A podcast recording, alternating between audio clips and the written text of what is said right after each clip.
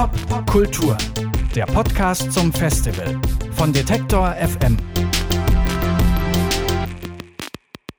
Christian, wir sind auf dem Bademeisterstuhl auf dem Popkulturfestival in der Kulturbrauerei.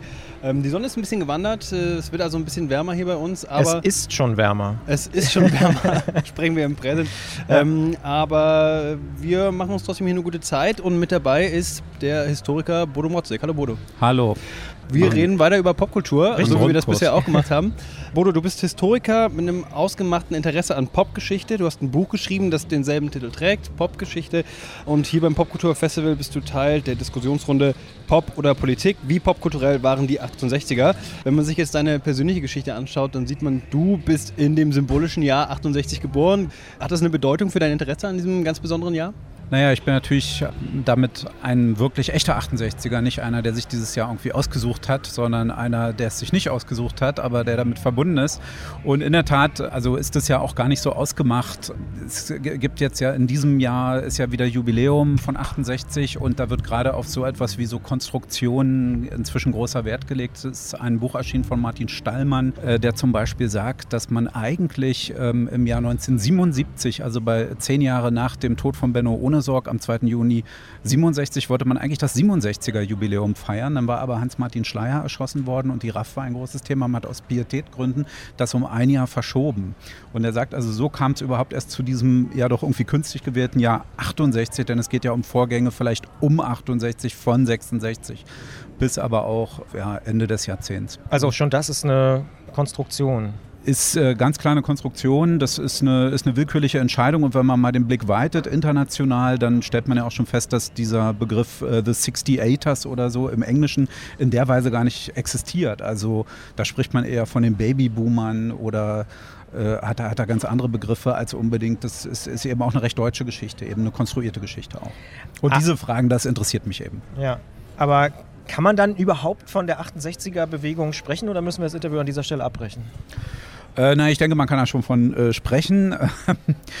Gleichwohl, wenn man da genauer hinguckt, sind das natürlich ganz, ganz unterschiedliche Bewegungen, die ja dann auch in den Terrorismus gehen, die im engeren Sinne äh, linksradikal sind, die orthodox kommunistisch sind, die eher reformistisch sind. Und die Leute in der Zeit sind sich ja auch alles andere als einig und haben sich in der Zeit ja auch noch gar nicht als 68er in dem Sinne verstanden. Also auch das ist ja wieder so eine Ex-Post-Perspektive, da ganz unterschiedliche Phänomene von Leuten, die sich überhaupt nicht grün waren, waren, zusammenzufassen. Mittlerweile sind es sogar die Konservativen dabei zu sagen, wir waren doch auch 68er, denn wir waren doch die andere Seite. Ohne uns hätte man ja auch gar nicht einen Dissens gehabt, wo die linke Bewegung hätte gegen äh, äh, protestieren können. Das heißt, man kann gar nicht von einer 68er-Bewegung sprechen und auch gar nicht von der einen Popkultur dieser 68er-Bewegung, nehme ich an. Nein, ganz sicherlich nicht. Das sind Vereinfachungen, die, äh, mit denen wir aber auch umgehen müssen und die uns vielleicht das Geschäft erleichtern. Aber man äh, muss sich immer mal wieder klar machen, dass das eben nachträgliche Konstruktionen sind. Und gerade auch die Frage ähm, von wie Pop und 68 zusammengehen, ist eine, die überhaupt gar nicht klar äh, beantwortet ist bisher. Mhm. Ich greife das auf. Wir sprechen jetzt 50 Jahre nach der Bewegung über das Thema, ähm, dass man eben, wenn man über die 68er redet, über zwei Dinge redet. Man redet über politische Forderungen, über eine außerparlamentarische Opposition und man redet über die Leute mit den langen Haaren, mit diesem komischen Musikgeschmack. Warum wird denn das so aufgeteilt in diese politische Komponente und diese popkulturelle Komponente? Ja, mittlerweile wird es ja sogar ziemlich oft zusammengeworfen. Also wenn man jetzt im Fernsehen mal in eine dieser Bildungssender hineinschaltet, Arte oder so, und eine der vielen Dokumentationen sieht, dann äh, fallen da ganz schnell Sätze wie Popmusik oder wahlweise auch Beatmusik oder Rockmusik war der Soundtrack der Revolte. Und es werden diese Bilder dann sehr oft vertont mit Musik von den Stones oder was auch immer. Wenn man aber mal zurück in die Zeit geht, dann war das überhaupt nicht so klar, dass das irgendwie dazugehört hätte. Äh, man trifft dann auf Parolen wie etwa äh, auf dem Chanson Folklore International Festival auf Burg Waldeck im Hunsrück, also äh, vielleicht ein sehr kleiner Ort, aber eine ganz wichtige Geburtsstätte des Protestliedes. Und da wurde die Parole ausgegeben, stellt die Gitarren in die Ecke und diskutiert. Und es wurden Bühnen besetzt. Also da war Pop zum einen galt das als Konsum verdächtig. Ein anderes Problem war natürlich auch, dass es mit Amerika gleichgesetzt wurde. Und gegen Amerika als äh, Nation, die den Vietnamkrieg führt, hat man ja auch protestiert. Diese Trennung Pop Politik, wie wir sie heute vollziehen und wie wir es heute dann auch wieder ganz neu vermischen, hat das vor 50 Jahren auch stattgefunden? Ja, ganz sicher und wahrscheinlich sogar noch mehr als heute. Also die Erkenntnis, dass Pop eben auch politisch sein kann, dass auch äh, scheinbar unpolitische Formen vielleicht eine Art von Widerständigkeit in der Jugendkultur zum Ausdruck bringen. Das ist eine Erkenntnis, die verdanken wir sicherlich dem Aufstieg von Disziplinen wie den Cultural Studies, die nach 68 im Zuge der 70er Jahre sich formiert haben und solche Begriffe wie Subkultur mit all seinen Implikationen überhaupt erst ähm, in den Sprachgebrauch übernommen haben. Also noch in den 50er, 60er Jahren war es auch so, wenn man da irgendwie äh, eine Erscheinung sah, die wir heute als Subkultur bezeichnen würden, dann war der Ruf nach Polizei laut und nach Abweichung. Aber dieser Terminus der Subkultur, in dem mir der Begriff Kultur steckt, der stand eigentlich in der Zeit noch gar nicht zur Verfügung. Jetzt hast du vorhin auch schon das angesprochen, dass auch die Konservativen mit diesem Begriff 68 ja auch arbeiten und sich auch daran abarbeiten. Spielt dieses, ich nenne es mal, Feindbild auch in unserer Wahrnehmung sozusagen auch eine wichtige Rolle, dass es überhaupt heute so, eine, so ein Popkulturthema ist, dass man sich da auch so abarbeitet an diesem Thema? Ja, ganz bestimmt. Und die, dieser Pop-Begriff hat sich eben sehr verbreitert. Und äh, er ist eben auch schon in der nachträglichen Verarbeitung dieser Zeit so als eine so eine Art äh, Signifizierung oder signifikant für diese Epoche geworden, dass inzwischen auch alle daran partizipieren wollen. Es gibt ja auch so äh, Trends wie ähm, äh, oder Schlagworte wie die Authentizität und wer heute authentisch sein will, der muss in seiner Jugend auch irgendwie da mitgemacht haben bei den Dingen, die wir heute durch Dokumentationen und Geschichtsbücher und so weiter als wesentlich für diese Zeit hielten.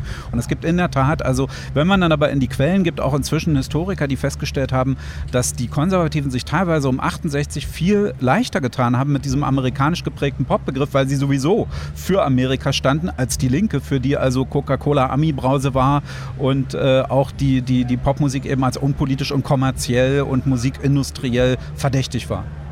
Ich finde den Punkt ganz interessant, dass, äh, ähm, wenn wir über diese Konstruktion sprechen und darüber, dass heute selbst Konservative sagen, äh, ich hatte auch eine Platte oder ich habe auch mal eine Scheibe eingeworfen, wenn man sich den Generationenkonflikt anschaut, dann aus meiner ganz persönlichen Erfahrung gibt es ganz häufig die Situation, dass ähm, diejenigen, die sich diese 68er-Konstruktion vornehmen, sagen, die Generation heute ist nicht politisch genug.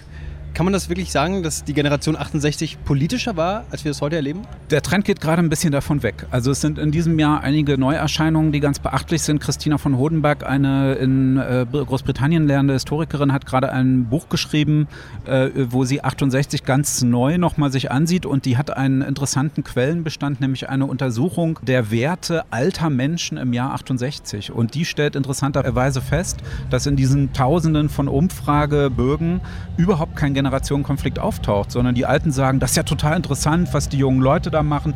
Die jungen Leute sagen selber auch, ja, also dieses Thema Nationalsozialismus, das sprechen wir in der Familie nicht an. Also es scheint sogar so, als seien bestimmte ähm, Gewissheiten, die wir heute so selbstverständlich annehmen von 68, als seien die eigentlich erst in den Jahrzehnten danach zu bestimmten Jubiläen immer wieder eingebracht worden. Der Generationenkonflikt wird erst sehr viel später thematisiert, 68 noch gar nicht so groß. Also die Frage, ob die 68er überhaupt eine Generation waren oder nicht eher eine durch politische Überzeugungen zusammengehaltene, sehr diffuse Bewegung von vor allem aber auch gebildeten Menschen, also die an den Hochschulen stattgefunden hat, das ist auch völlig unklar wieder. Eine Frage, die ähm, ich am liebsten eigentlich schon fast als Anfangsfrage gestellt hätte. Äh, wir sind 50 Jahre nach, der, nach dem Jahr 68, diesem sehr symbolisch konstruierten Jahr, wie wir das jetzt schon besprochen haben. Äh, es gibt diesen Spruch in der äh, Geschichtswissenschaft, der hängt dir vielleicht schon zum Hals raus, der Zeitzeuge ist der beste Freund und der schlimmste Feind des Historikers, der weiß nämlich immer alles besser. Ja? Also können wir überhaupt 50 Jahre später schon historisch, wissenschaftlich quantifizierbare Aussagen über dieses symbolische Jahr machen, können wir eigentlich schon sagen, das ist unsere Erkenntnis? Ja, das kann man ja zu jeder Zeit. Ähm, man sollte sich nur davor hüten, irgendwelche Aussagen jetzt in Stein zu meißeln und davon auszugehen, dass das nicht auch wieder umgestoßen werden kann und ähm, die Zeitzeugen sind natürlich auch wichtig, es ist auch wichtig, denen zuzuhören. Ähm, es ist aber auch wichtig, sie mit Quellen aus der Zeit zu konfrontieren. Es ist jetzt eben in neueren Forschungen, in dem schon angesprochenen Buch von Christina von Hodenberg beispielsweise auch gezeigt worden, dass es Zeitzeugen gibt, die sagen, ja, die, Besch die, die Beschäftigung mit den NS-Verbrechen, die war für mich 68 zentral. Nachdem ich diesen einen Film gesehen hatte, habe ich meine Eltern konfrontiert. Und man kann davon ausgehen, dass dieser Zeitzeuge wirklich der Meinung war, dass er den Film da gesehen hat. Es wurde aber nachgewiesen, der Film ist eigentlich erst zehn Jahre später veröffentlicht worden. Also auch äh, diese Aussagen von Zeitzeugen betrachten wir als HistorikerInnen eigentlich ganz stark auch immer mehr als Einschreibung in die Gegenwart, als eine Auseinandersetzung mit den Diskursen und Begriffen, die uns jetzt gerade zur Verfügung stehen und nicht als absolute, irgendwie unbestechliche, quantifizierbare Daten aus der Vergangenheit. Wenn man diese Einschränkung macht, dann ist es aber auch sehr wichtig, mit Zeitzeugen zu sprechen und das mit in die Analyse einzubeziehen. Sagt der Pophistoriker Brodo Mrotzek. Vielen Dank, dass du dir die Zeit genommen hast. Ja, gerne. Kultur, der Podcast zum Festival von Detektor FM.